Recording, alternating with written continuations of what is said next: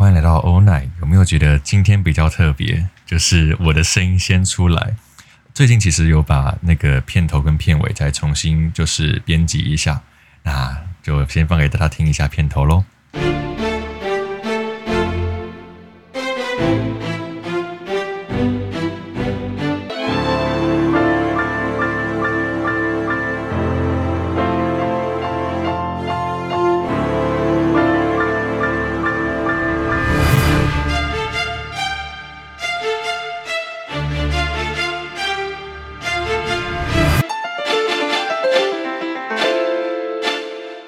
有没有觉得这个片头一放，就好像有史诗级的怪兽要跑出来一样？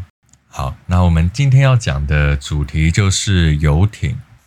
游艇这个也是我在上一份工作我才接触到的。在我上上一份工作，我接触到的就是私人飞机跟直升机嘛。那这个游艇的经验真的也是蛮特别的。我记得当时我们是从香港出发，然后搭飞机。到了新加坡之后呢，我们就先吃个晚餐，然后就一路就坐车到 Keppel Bay，在新加坡那边的 Keppel Bay。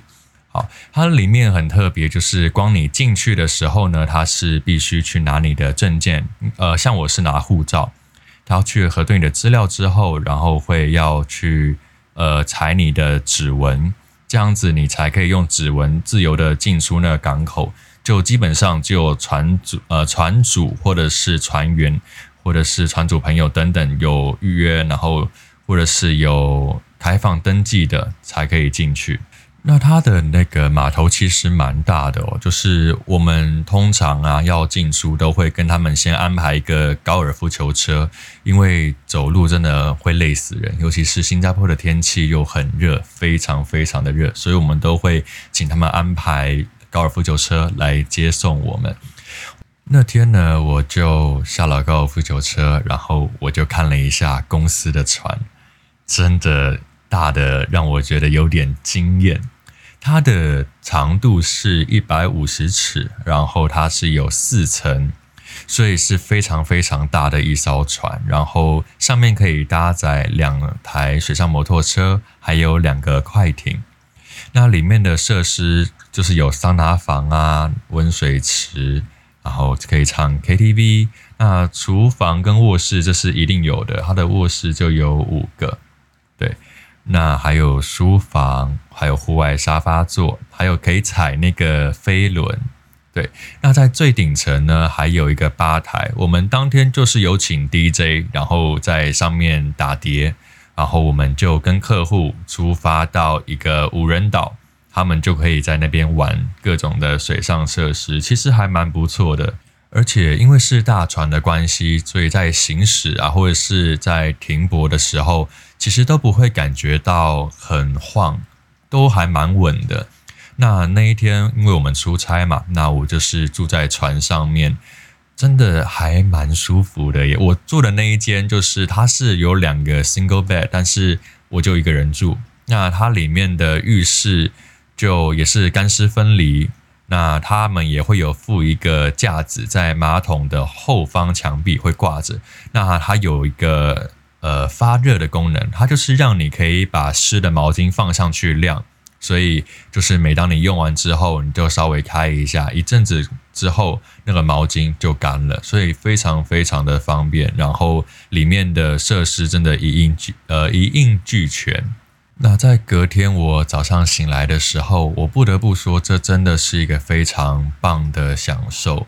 就我的工作，然后可以让我就是体验人家那种。资本主义，然后大老板的生活，就是稍微差一点边去体验一下啦。就早上一起床，然后就到甲板上，然后跟同事聊聊天，然后看着海景，然后在船上这样稍微轻轻的晃动，搭配海风吹来，是真的非常非常的舒服。而且在 Keppel Bay 那边，它呃离附近的超市。也不会很远，其实走路走个十几分钟就到了。所以我那时候就早上，然后跟着厨师，我们的总厨，然后我们就从 Capel Bay，然后走走走走到超市，然后在那边买呃，就是要给宾客使用的一些食材。我觉得就是如果你到一个地方，然后你想要深入当地的生活，最快最快的方式就是去逛他们的超市，因为你可以看得出来他们喜欢什么样的商品，那个东西就比较多嘛。然后他们都是都是进哪一类的东西，我觉得蛮有趣，而且他们的超市超级超级干净。就呃，新加坡给人的印象就是干净嘛，但我没有想到一个有卖生鲜的市场，然后在超市里面还是可以这么的干净，然后也没有什么腥味，我就觉得他们管理真的很好。那除了有我们这一艘船之外，在我们船的旁边。有一个叫 White Rabbit，就是白兔，大家在网络上都可以直接用这个船号去查哦，都可以看到那个船的样子，因为他们都有做登记，那都是开放的资料。那个据说是之前某一位新加坡首富的船，那个真的超级超级大，就好像一台外星船，然后停在海面上一样，很吓人。就是我人从下面走过去，我都会觉得哇。这个怪物好像随时要把我吃掉。在台湾，其实游艇我觉得也是蛮盛行的。像大家都知道，在渔人码头那边，如果你要办生日派对啊，都可以跟他们去租船，好像是以小时做计算。我之前大学的时候就有跟朋友，然后去那边办过生日，那里面也蛮好玩。虽然说船没有很大，但是其实十几个人。在里面坐着聊天喝酒是蛮够的，而且他们还有地下室也可以唱歌，而且最好的地方是因为你在渔人码头晚上那边也没有人，你要怎么玩？就是你声音稍微大一点也不会被人家投诉，然后就啊好了，就是那时候我不知道这样子好不好，但就是我那时候喝的有点多，然后我就直接就吐在海里面。我不知道这样子对就是海洋生态会不会有太大的影响了，但是如果大家未来就真的喝很醉的话，还是找个桶子接起来好了。那时候真的是一个错误的示范，所以大家不要去学。那除了在渔人码头那边呢，我自己还有在社子桥下有一个叫嘻嘻哈哈划水学校，我自己也有在那边。呃，有玩过一些水上的活动，它那边主要是有造浪艇，那是美国马里布这个牌子，这个牌子很厉害啊，它是一九八二年成立的，然后在二零一三年在美国上市。那在海边，其实船身很容易被海水腐蚀嘛，它还可以去选配一个叫 SRP 的抗腐选配。再来是有两个智能的荧幕，然后可以去做操控，它是防水的触控屏幕，讲屏幕荧幕哈。对，那它还有就是航行仪表啊、引擎数据、多媒体播放、GPS 海图等等的功能，然后也可以把你个人的划水信息记录，然后就是记录在里面。那还可以设定你要的水量。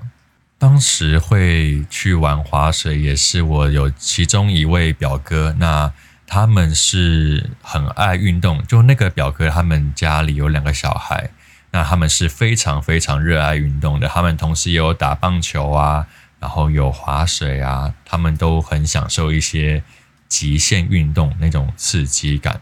所以当时他就有。呃，好像是跟朋友，然后有合作，所以在社子桥下有创立了这个嘻嘻哈哈划水学校。呃，我当时第一次接触宽板划水，我觉得它就是对于新手是非常非常友善的，就是你起步其实真的不会难，就它基本在陆地上会有一些教学，教你之后就直接到那个是河吧，在河里面，然后就实战演练。其实，在宽板划水，就是你要呃划的时候呢，你就腿先张开，对，然后用手去拉住那个绳子，不用太用力，就扶着。那呃膝盖呢稍微往内倾，这样子它船拉的时候，你才比较好施力。好，你大概踩稳了之后呢，它船开始拉，你会感觉那个水，那个水就突然变得很硬，变硬之后，你就脚就是一踩。它就起来了，所以对新手来讲，这是一个呃非常适合去玩，然后可以去享受水上娱乐的活动。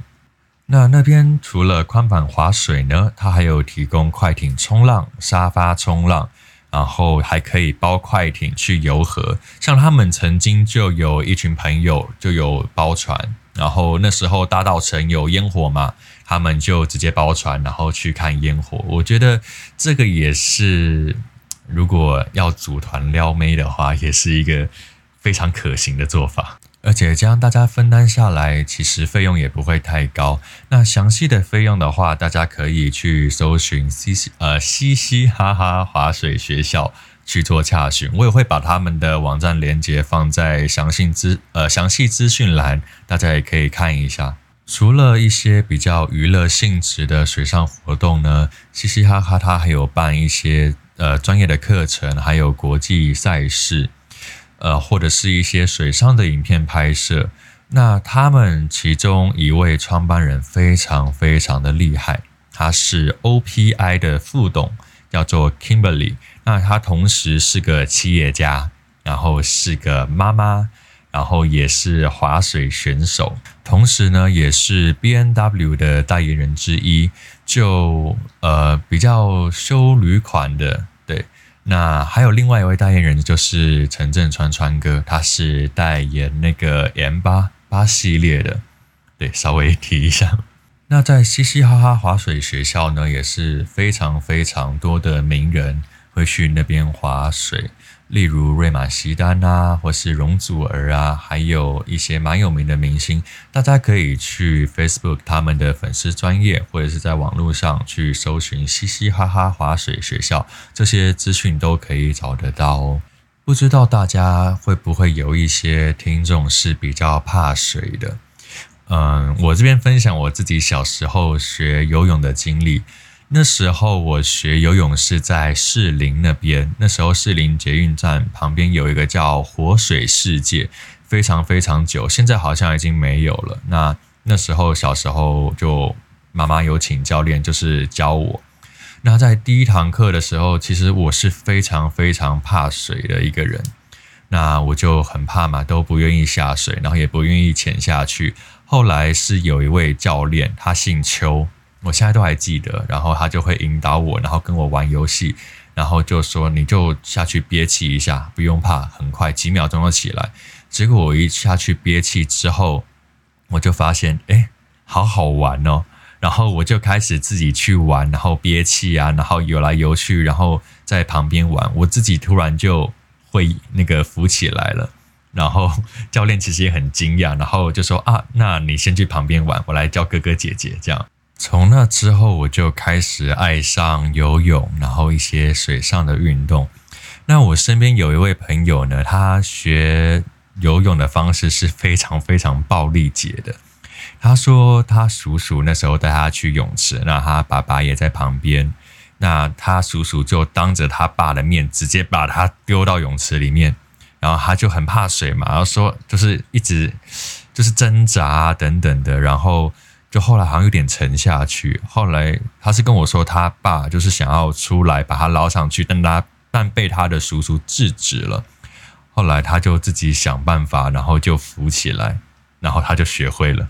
我是觉得这个有点，对我来讲，我觉得有点太严苛了啦。就小朋友有时候如果真的进水了，然后真的溺溺毙了，我觉得是大家都不乐见的啦。但毕竟他还是学会了，或许这也是一种方式吧。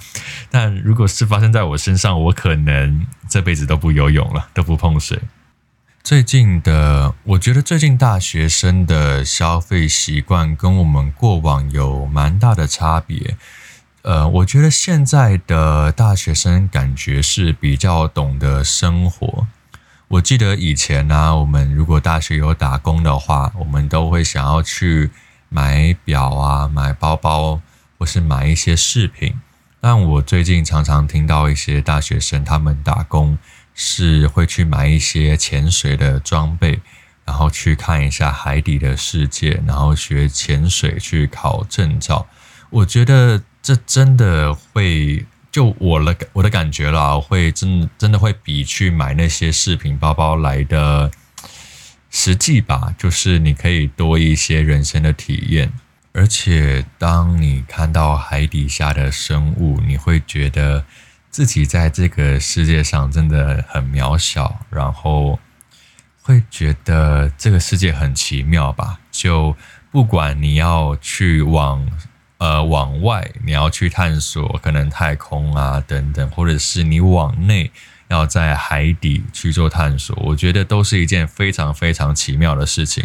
那当然，你要往外太空，我觉得是比较困难啊。虽然虽然说现在很多呃科学家都有说未来可以有一些呃外太空的旅行，可能可以把你送到月亮上面去住一阵子，再把你接回来。那我觉得这个离我们还是太遥远。那不如就是从海先去着手。但去做潜水，这个其实开销也是蛮大的。我自己是没有去这样深潜过啦，就只有去呃，应该是澎湖吧，就可以做一些浮潜。但是浮潜跟深潜真的差很多啦，深潜就需要很多的装备，然后很多的经验。其实未来如果我有机会去做深潜的话，我也很想去尝试。然后也很想把我如果有去做深潜后的一些经验，然后分享给大家。最近的休闲活动，我觉得不外乎就是深潜、潜水，然后再来就是露营。呃，我这礼拜原本是有要去露营，但因为临时有一些工作安排，所以就呃这礼拜可能就去不了，还要看一下时间。那我觉得露营也是蛮好玩的，而且我这次露营的话，我就不是去那种已经有设置好的露营区，就是野营，完全是野营的那一种，就要自己带帐篷啊，然后自己去生火啊，煮东西。我觉得这个比较有意义啦，虽然我这样可能会有点越级打怪，因为我没有自己跟朋友出去露营的经验，之前都是跟家人，而且。没有过夜，那我觉得这也是一种挑战吧。而且现在我觉得去露营的地方离市区都不会太远，所以也不会到真的很不方便。如果你临时缺了什么、少了什么，其实附近都会有一些商店，然后可以去做采购。在这样子，我觉得算是一个高压的社会里面呢、大家要有自己的兴趣，我觉得是非常重要的。不管你的兴趣是在家里面可能玩音乐、打鼓，然后弹吉他、玩游戏，或者是你是喜欢往外跑的，去露营啊、玩水啊，甚至有些家里比较有条件的，会去呃开车去跑赛道，我觉得。这都是很重要的，你必须找到一个方法去释放你的情绪，去释放你的压力。嗯，就拿呃 OPI 的副董事长 Kimberly 来讲好了，他在事业上跟他的休闲，我觉得是有达到一个完美平衡的，而且他把他的休闲活动又去更精进，他变成是那一方面的一个选手，然后可以去参加一些国际赛事。那他们也会在那边办国际赛事，邀请一些国际滑手呃滑水的好手，然后来做一些技术交流。我觉得大家在这个社会上辛苦奋斗了呃奋斗了那么久，其实就是希望在退休有一个好的生活。但好的生活，有些人会觉得，嗯，我每天闲闲的，然后就吃好的、住好的、喝好用好。他们就觉得满足，但我觉得我自己想了，或许在一开始会觉得很享受当下那种感觉，但时间一拉长了，毕竟人生还很长嘛，是不是应该帮自己的人生去找一个重心，培养第二甚至第三个兴趣，然后来支撑你的生活，让你的下半辈子活得更精彩。我身边有朋友，他的。家人就是他长辈，他爸爸就已经到达财富自由的程度，那也已经退休。那我们有时候就会聊，就会觉得很可惜，就他爸爸好像没有太多的兴趣，那喜欢呃怎么讲一成不变的生活吧。他觉得可能比较安全感，他不太希望人生有太大的变动。呃，当然我们作为晚辈的会觉得有点可惜啦，但嗯，或许他。就习惯那样子的生活吧，就是大家也不好去干涉什么。但我个人觉得，如果未来是我的话，我会选择去培养其他的兴趣。就好了。如果说哪一天我真的有钱的话，那我自己喜欢唱歌，我可能就会一死一死，然后帮自己去压一张专辑出来，然后送给亲朋好友，然后强迫他们听我的歌。这样会不会还是有人诅咒我不要赚大钱？因为他们不想听我的歌。好了，那其实，在最后，就不管大家现在有没有，就是得到那样的财富自由。就还是去培养一些自己的兴趣，然后找一个舒压的管呃舒压的管道，让自己的人生不要把重心都只放在工作上，因为就是你要分散风险嘛。如果你只把工作看成呃看得最重，然后其他的比例都放得很少，如果哪一天工作真的不小心出了什么状况，或许不是你的问题，可能是公司决策有误，那就害到你可能。